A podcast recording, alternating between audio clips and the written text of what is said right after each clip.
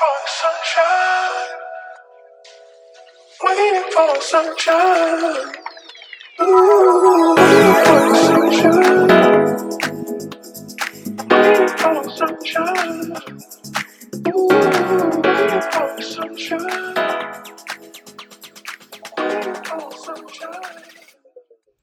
Hey, hallo en welkom bij een nieuwe Message of My Soul in de Vind Je Liefde podcast. En eh, wauw, jeetje, ik, eh, ik ga hier een podcast maken waarin ik mijn waarheid uitspreek. En misschien denk jij, nou, dat doe je toch al lang.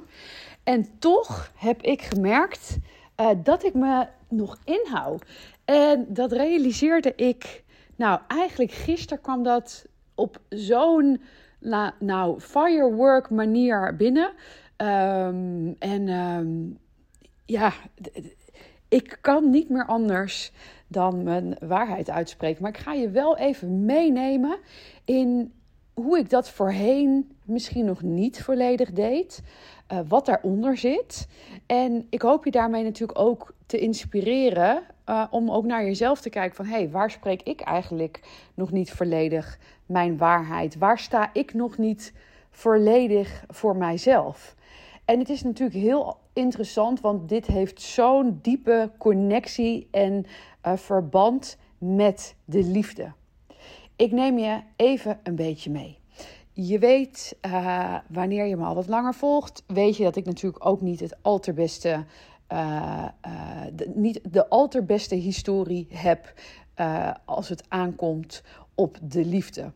Ehm, en heb ik mijn hart vaak gebroken en heb ik me vooral heel veel afgewezen gevoeld. En dat is op alle vormen van de liefde. Dus niet zozeer alleen in, in relaties. Ik heb me vroeger eh, altijd heel snel afgewezen gevoeld. Bijvoorbeeld ook bij eh, vriendinnen. Ik weet nog wel, als vriendinnen dan grapjes maakten, ehm, dat ik dan heel snel zo diep in de afwijzing schoot. Of ehm, ik denk dat iedereen wel eens eh, kleine pesterijen heeft meegemaakt. Ik hoop het trouwens eigenlijk niet. Maar zo heb ik ook wel eens op de middelbare school pesterijen meegemaakt. Eh, niet dusdanig dat ik nou kan zeggen, oh, ik ben gepest. Maar er zijn wel dingen geweest waar ik heel veel eh, last van heb gehad. En waarom heb ik daar heel veel last van gehad? Want ik denk dat er ook mensen zullen zijn die, nou ja, dat het voor, voor sommige mensen gewoon niet noemenswaardig zou zijn geweest. Wat ik daarin heb meegemaakt. Maar voor mij raakte mij dat altijd. Want als er ook maar één klein sprankje van. eh, waarin ik in ieder geval voelde dat ik afgewezen werd. Oftewel dat ik het niet goed deed. Of dat ik niet leuk gevonden werd. eh, of dat ik er niet bij hoorde. Dan raakte mij dat enorm in de afwijzing. Zo natuurlijk ook in de liefde. En de liefde is voor mij een spiegel geweest om natuurlijk op dieper niveau naar mezelf te gaan kijken, eh, aan mezelf te gaan werken en eh, mezelf datgene, of ja, eigenlijk de, de wonden die daaronder zitten, te gaan helen. Want, want onder afwijzing zit altijd gewoon een diepe, diepe wond, waarbij ik ervan overtuigd ben, daar communiceer ik ook meer en meer over, dat we, ehm, nou ja, dat heel veel van ons een universele eh, wond hebben, namelijk de afwijzing uh, die we gevoeld hebben van onze ouders. Niet omdat ze ons bewust hebben afgewezen, maar omdat we. Uh, ja, omdat veel, veel mensen een emotioneel onbereikbare vader en of moeder hebben gehad. Dus die afwijzing, ja, die, die raakte mij altijd. En eigenlijk had ik het idee dat. Uh, kijk, ik, ik, geloof erin, laat ik het zo zeggen. Want soms uh, vragen mensen wel: ja, kan je een wond echt, echt helemaal helen? Uh, ja, ik geloof er wel in dat er altijd nog een lichte trigger op kan zitten. Maar er is natuurlijk wel een heel groot verschil dat wanneer die wond nog helemaal eigenlijk open ligt en je wordt erop geraakt, hè, want dan raakt het je gewoon door, door merg en been, dan raakt het je in je ziel. Of dat wanneer jij een wond geheeld hebt en ja, je hebt er nog een beetje last van, om het zo maar te zeggen. Dus als ik dan kijk naar mezelf, hè, afwijzing is nog steeds niet leuk. Maar wanneer het gebeurt, ben ik me er heel erg bewust van. Kan ik er naar kijken? Kan ik het van een afstandje bekijken? Kan ik ook naar dat stuk toe gaan van oké, dit wil nog gezien worden. Ga ik dat aan? En is het niet een heel groot ding? Alleen wat ik me realiseerde, en dat kwam naar aanleiding uh, van een podcast die ik opnam. Met iemand uh, uh, die, in een, uh, nou ja, die toch wel in een diepe liefdesproblematiek zit. Die dus eigenlijk altijd partners aantrekt die emotioneel niet volledig de binding met haar aan kunnen gaan. waar ze nog genoegen neemt met kruimels. Daar steeds meer bewust van wordt. Ook echt heel erg bewust was. Nou, oké, ik, weet, ik heb gewoon niet de verbinding met mezelf. Um, en um, nou ja, aan het einde van de podcast zei ik tegen haar, want ja, ik bedoel, zij zit in een pijn en ik heb daar gewoon één op één de oplossing voor. Dus ik benoemde aan haar van, uh, weet je dat ik uh, dit jaar nog met het Love Story traject start, waar we precies gaan doen uh, waar jij nu tegenaan loopt. Waar we echt die connectie met jezelf gaan maken. De verbinding met jezelf. Want dat is waar het steeds op misgaat in de liefde. Dat je broodkruimels accepteert omdat je ergens die piek wilt voelen. Die, die, die fijne momenten. Maar vervolgens, want dat zijn dan eigenlijk de broodkruimels. Maar vervolgens ook in die, in, in, in die dalen zitten. Um, en waarop ze ik ga niet alles in detail delen, maar op een gegeven moment zegt ze tegen me. Uh, nou, ging er dan even naar kijken. En, uh, um, en, en, ik vroeg dan, want dat vraag ik altijd. Goh, weet je wel, dus mensen zeggen altijd, ik moet er even over nadenken. Dan vraag ik, want ben ik op, oprecht naar, nieuwsgierig Nou, Ik vind het namelijk ook zo boeiend. De oplossing ligt gewoon voor je neus. Je, je zit enorm in een pijn. Waar de fuck moet je over nadenken? En dat, denk ik al altijd, omdat ik dat oprecht niet kan, uh, uh, kan begrijpen.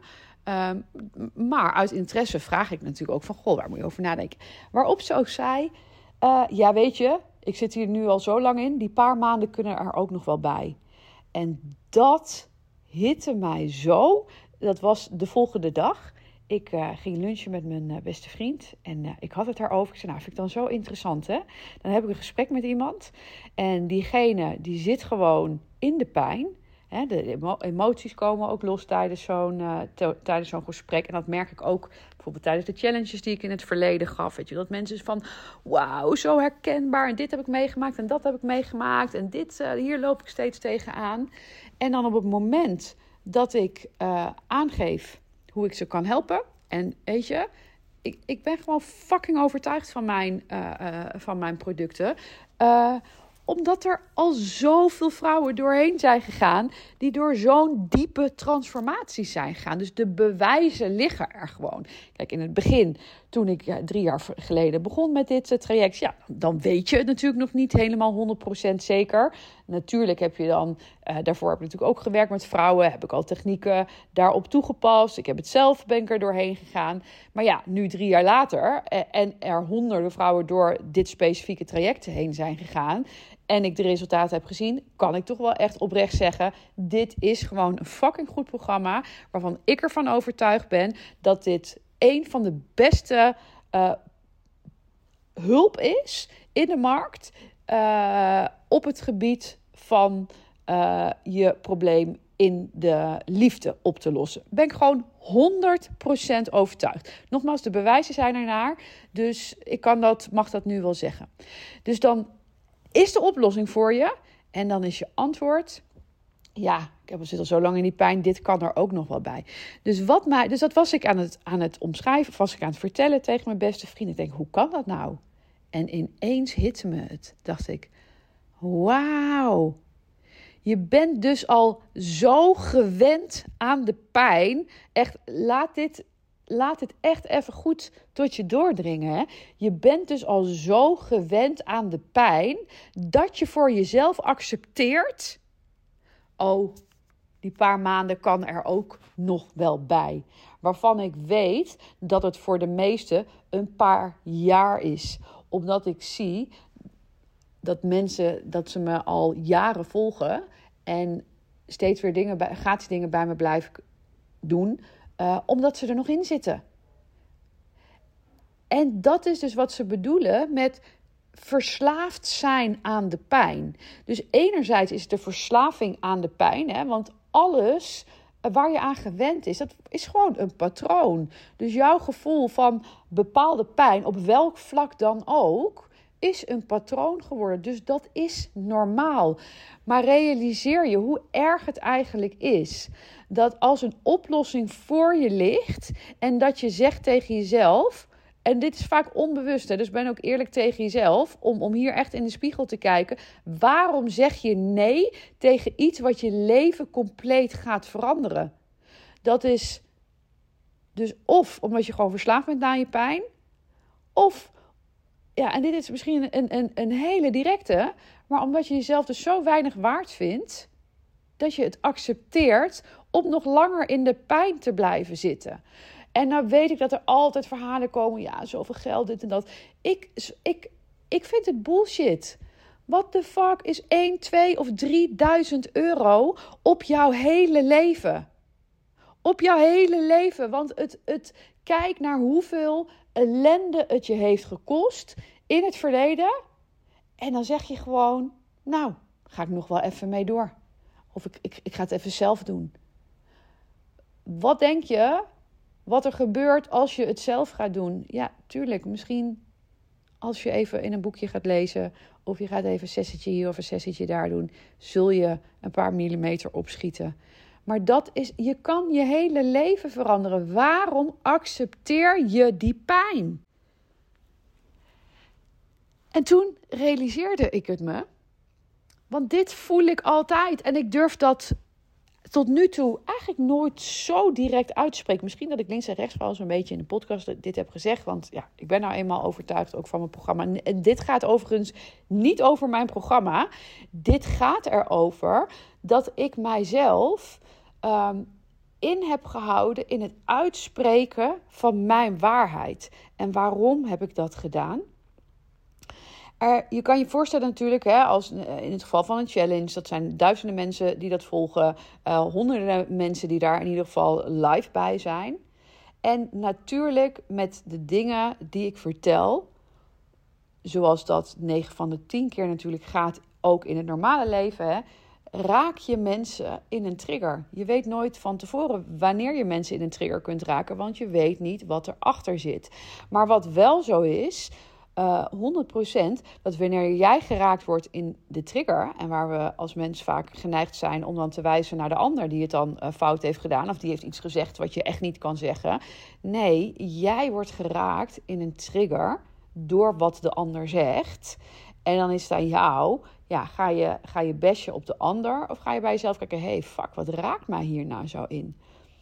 Maar omdat er dus toch nog voor mij een stukje onder zit, zat van uh, niet afgewezen willen worden, uh, hield ik me toch nog in met hoe ik over bepaalde dingen denk omdat er altijd een, een, een aantal, met alle respect, azijnzeikers tussen zitten. die op jou gaan bitchen omdat jij ze raakt in een stuk van hun, hield ik me in. Dacht ik, oh ja, maar dat ga ik maar niet zeggen, want dan raak ik een aantal mensen. En daar ga ik dus mee ophouden. Want als ik jou raak, dan is dat een heel mooi cadeau voor jou. Is dat een hele mooie uitnodiging voor jezelf om in te kijken van... hé, hey, wat raakt mij daarin?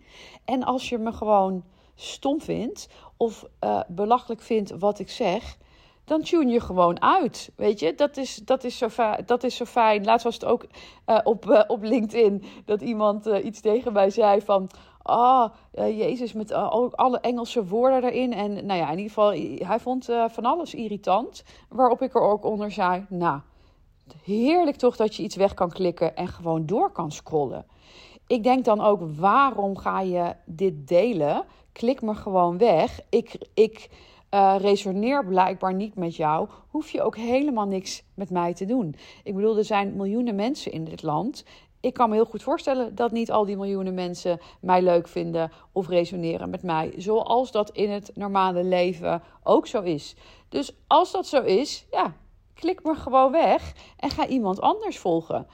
Um, maar ik voel ook daarin, en dat is ook de, de inspiratie die ik je wil geven, dat juist wanneer je voor jezelf gaat staan, er ook mensen, er juist mensen wel op je aan gaan haken. En uh, uh, uh, wel denken van, hey, oh, die persoon is interessant. En realiseer ik me dus ook dat ik mezelf daarin toch nog te klein heb gehouden uit ergens een angst om die afwijzing niet te krijgen. Bijvoorbeeld, ehm, wat mensen, wat, wel eens gezegd. En weet je, dat is ook weer het interessante. Hè? Dat is wat ik, wat ik, dat voorbeeld heb ik wel vaker aangehaald. Je krijgt 20 complimenten op een dag. Uh, en dan krijg je één kutopmerking. En dan is je hele dag verpest door die ene kutopmerking. Terwijl je 20 supermooie complimenten hebt gekregen. Waar je ook je aandacht op kan focussen. En dat is wat wij natuurlijk als mens doen. We pakken dat negatieve in plaats van te kijken naar dat goede. Nou, dat ga ik dus niet meer doen. Ik ga alleen maar kijken naar die goede dingen, naar de mensen waar ik wel op aanga. En daarin uh, uh, mogen we allemaal vertrouwen op onszelf. Ik vond het zo mooi. Ik kreeg van een, um, uh, een businessvriendin kreeg ik een uitzending doorgestuurd van Joop van de Ende. Ze zei. Um, de, de energie van Joop, die zij ook persoonlijk kent, die resoneert voor mij zo met jouw energie. Ik moest dit interview met je delen. Het was zo'n bijzonder mooi, uh, inspirerend uh, interview. Dus als je het op kan zoeken, uh, zeker de moeite waard. Met Eva Jinek interviewde hem. En um, een van de dingen die hij aan het einde van het interview ook, ook zei, over wat hij echt heel erg vindt en wat hem altijd nog raakt. Hè? Dus zo zie je ook maar dat, weet je, we blijven ook allemaal mensen. En, en daarom strijd ik ook, is, is dat ook zo mijn missie, verbinding. Weet je, liefde, love is my legacy omdat je vanuit daar liefde creëert. We zijn zo hard naar elkaar. We lopen elkaar zo af te matten. Want zo lekker makkelijk hè, in, die, in, in die online wereld. Maar wat zou liefde doen? Wat wanneer we wat meer liefde gaan, gaan creëren? Nou goed, dus dat was dus ook bij, uh, bij Joop van de Ende dat hij aangaf. Weet je, als mensen zeggen dat ik niet integer ben, dat raakt me. Weet je, dat, dat mensen bijvoorbeeld zeggen: Oh, hij doet het alleen maar om, om, om het geld. En dat vond ik. Uh, dat vond ik heel interessant. En als ik hem weer terugpak naar mezelf. Want um, kijk, wanneer je dingen verkoopt, eh, is het altijd voor sommige mensen te duur. Altijd. Het maakt niet uit of je iets voor 500 euro verkoopt, voor 100 euro, voor 1000, voor 10.000. Het is altijd voor bepaalde mensen te duur. Hè? En um, dan is het in plaats Kijk, want dit is ook weer interessant. Hè? Wanneer jij dus een prijs hoort, welke prijsrange dat dan ook is, en je gaat tegen die ander. En dan vooral uh, op een negatieve manier van, oh, dat is wel heel erg commercieel. Uh, oh, zo duur. Dan is het interessant. hey, wat raakt het nou eigenlijk in jou? Want wat is er mis met geld vragen? Dat is wel een hele interessante. Hè? Welke relatie heb jij zelf met geld wanneer je er iets van vindt als een ander een uh, bepaald geldbedrag vraagt. Geld is niks anders dan energie. Ik zeg altijd maar, waarom vinden we het allemaal normaal dat uh, uh, bankdirecteuren, weet, weet ik wie allemaal veel geld verdient, weet je Ik denk altijd, nou, good for you. maar dat is allemaal normaal, daar vallen we niet over. Maar wanneer je, wanneer je iets goeds doet voor een ander, dan vind je er wat van als daar veel geld voor gevraagd wordt? En wat is veel, wat is veel geld überhaupt? Dus dat is sowieso interessant om daarin te kijken: hey, hoe komt het dat dat, uh, dat dat iets met jou doet? Want wat ik vind, is dat wanneer jij iets te bieden hebt aan de wereld, dan is het bijna een uh, een misdrijf als je dat niet super actief in de wereld zet. En daar dus in sommige ogen misschien commercieel voor bent. Wat is commercieel? Als ik iets heb wat levens verandert, ja, nogmaals, dan is het toch een misdrijf als ik niet super hard mijn best doe om, uh, om dat programma te verkopen. Want ik weet toch hoe het een leven gewoon kan veranderen. Hoe een hart geheeld kan worden. Wat is er belangrijker dan hoe je in je lijf zit? En weet je, dit soort, dit soort waarheden, dat spreek ik niet voldoende uit. Omdat er toch nog ergens die angst onder zat. Oh jee, dan zijn er soms altijd weer wat mensen die daar negatief over zijn. Nou, Love is My Legacy. Wanneer je, oh ja, dat was even de link naar, naar Joop van de Ende. Ik kom van een zuivere plek. Ik, weet je, de plek waar ik, waar ik, waarvanuit ik werk, is zo'n diepe liefde. Zo'n diepe liefde die ik voel. En zo'n grote uh, missie en visie om die liefde hier te verspreiden. Uh, om meer verbinding te gaan creëren uh, in de wereld. Want dat heeft de wereld zo hard nodig. En dat is belangrijk. Dat je altijd contact blijft maken met jouw zuivere hart ongeacht wat een ander daarvan zegt. Want er is altijd wel iemand die je afwijst. En feitelijk kan niemand je afwijzen. Je kan alleen maar jezelf afwijzen. Wanneer jij weet dat jij van een zuivere plek komt, dat jij zuiver bent, dat jij integer bent, uh, dan zullen er, er zullen altijd mensen zijn die jij raakt in hun trigger en dat op jou gaan uh, botvieren, omdat ze zelf de pijn van wat jij in ze raakt uh, niet aan kan. Um, of niet aan kunnen. Maar dat is van hun. En dat is niet van jou. En dat is niet altijd makkelijk. En dat is vooral niet altijd leuk. Maar wanneer je voelt, en dat is wat ik heel sterk voel, ik heb gewoon fucking iets heel groots te doen in deze wereld. Dan zul je op die plek moeten gaan staan. Want anders hou je jezelf klein en dan kun je nooit die visie die jij hebt gaan realiseren in de wereld. Met heel veel liefde en een hele fijne dag.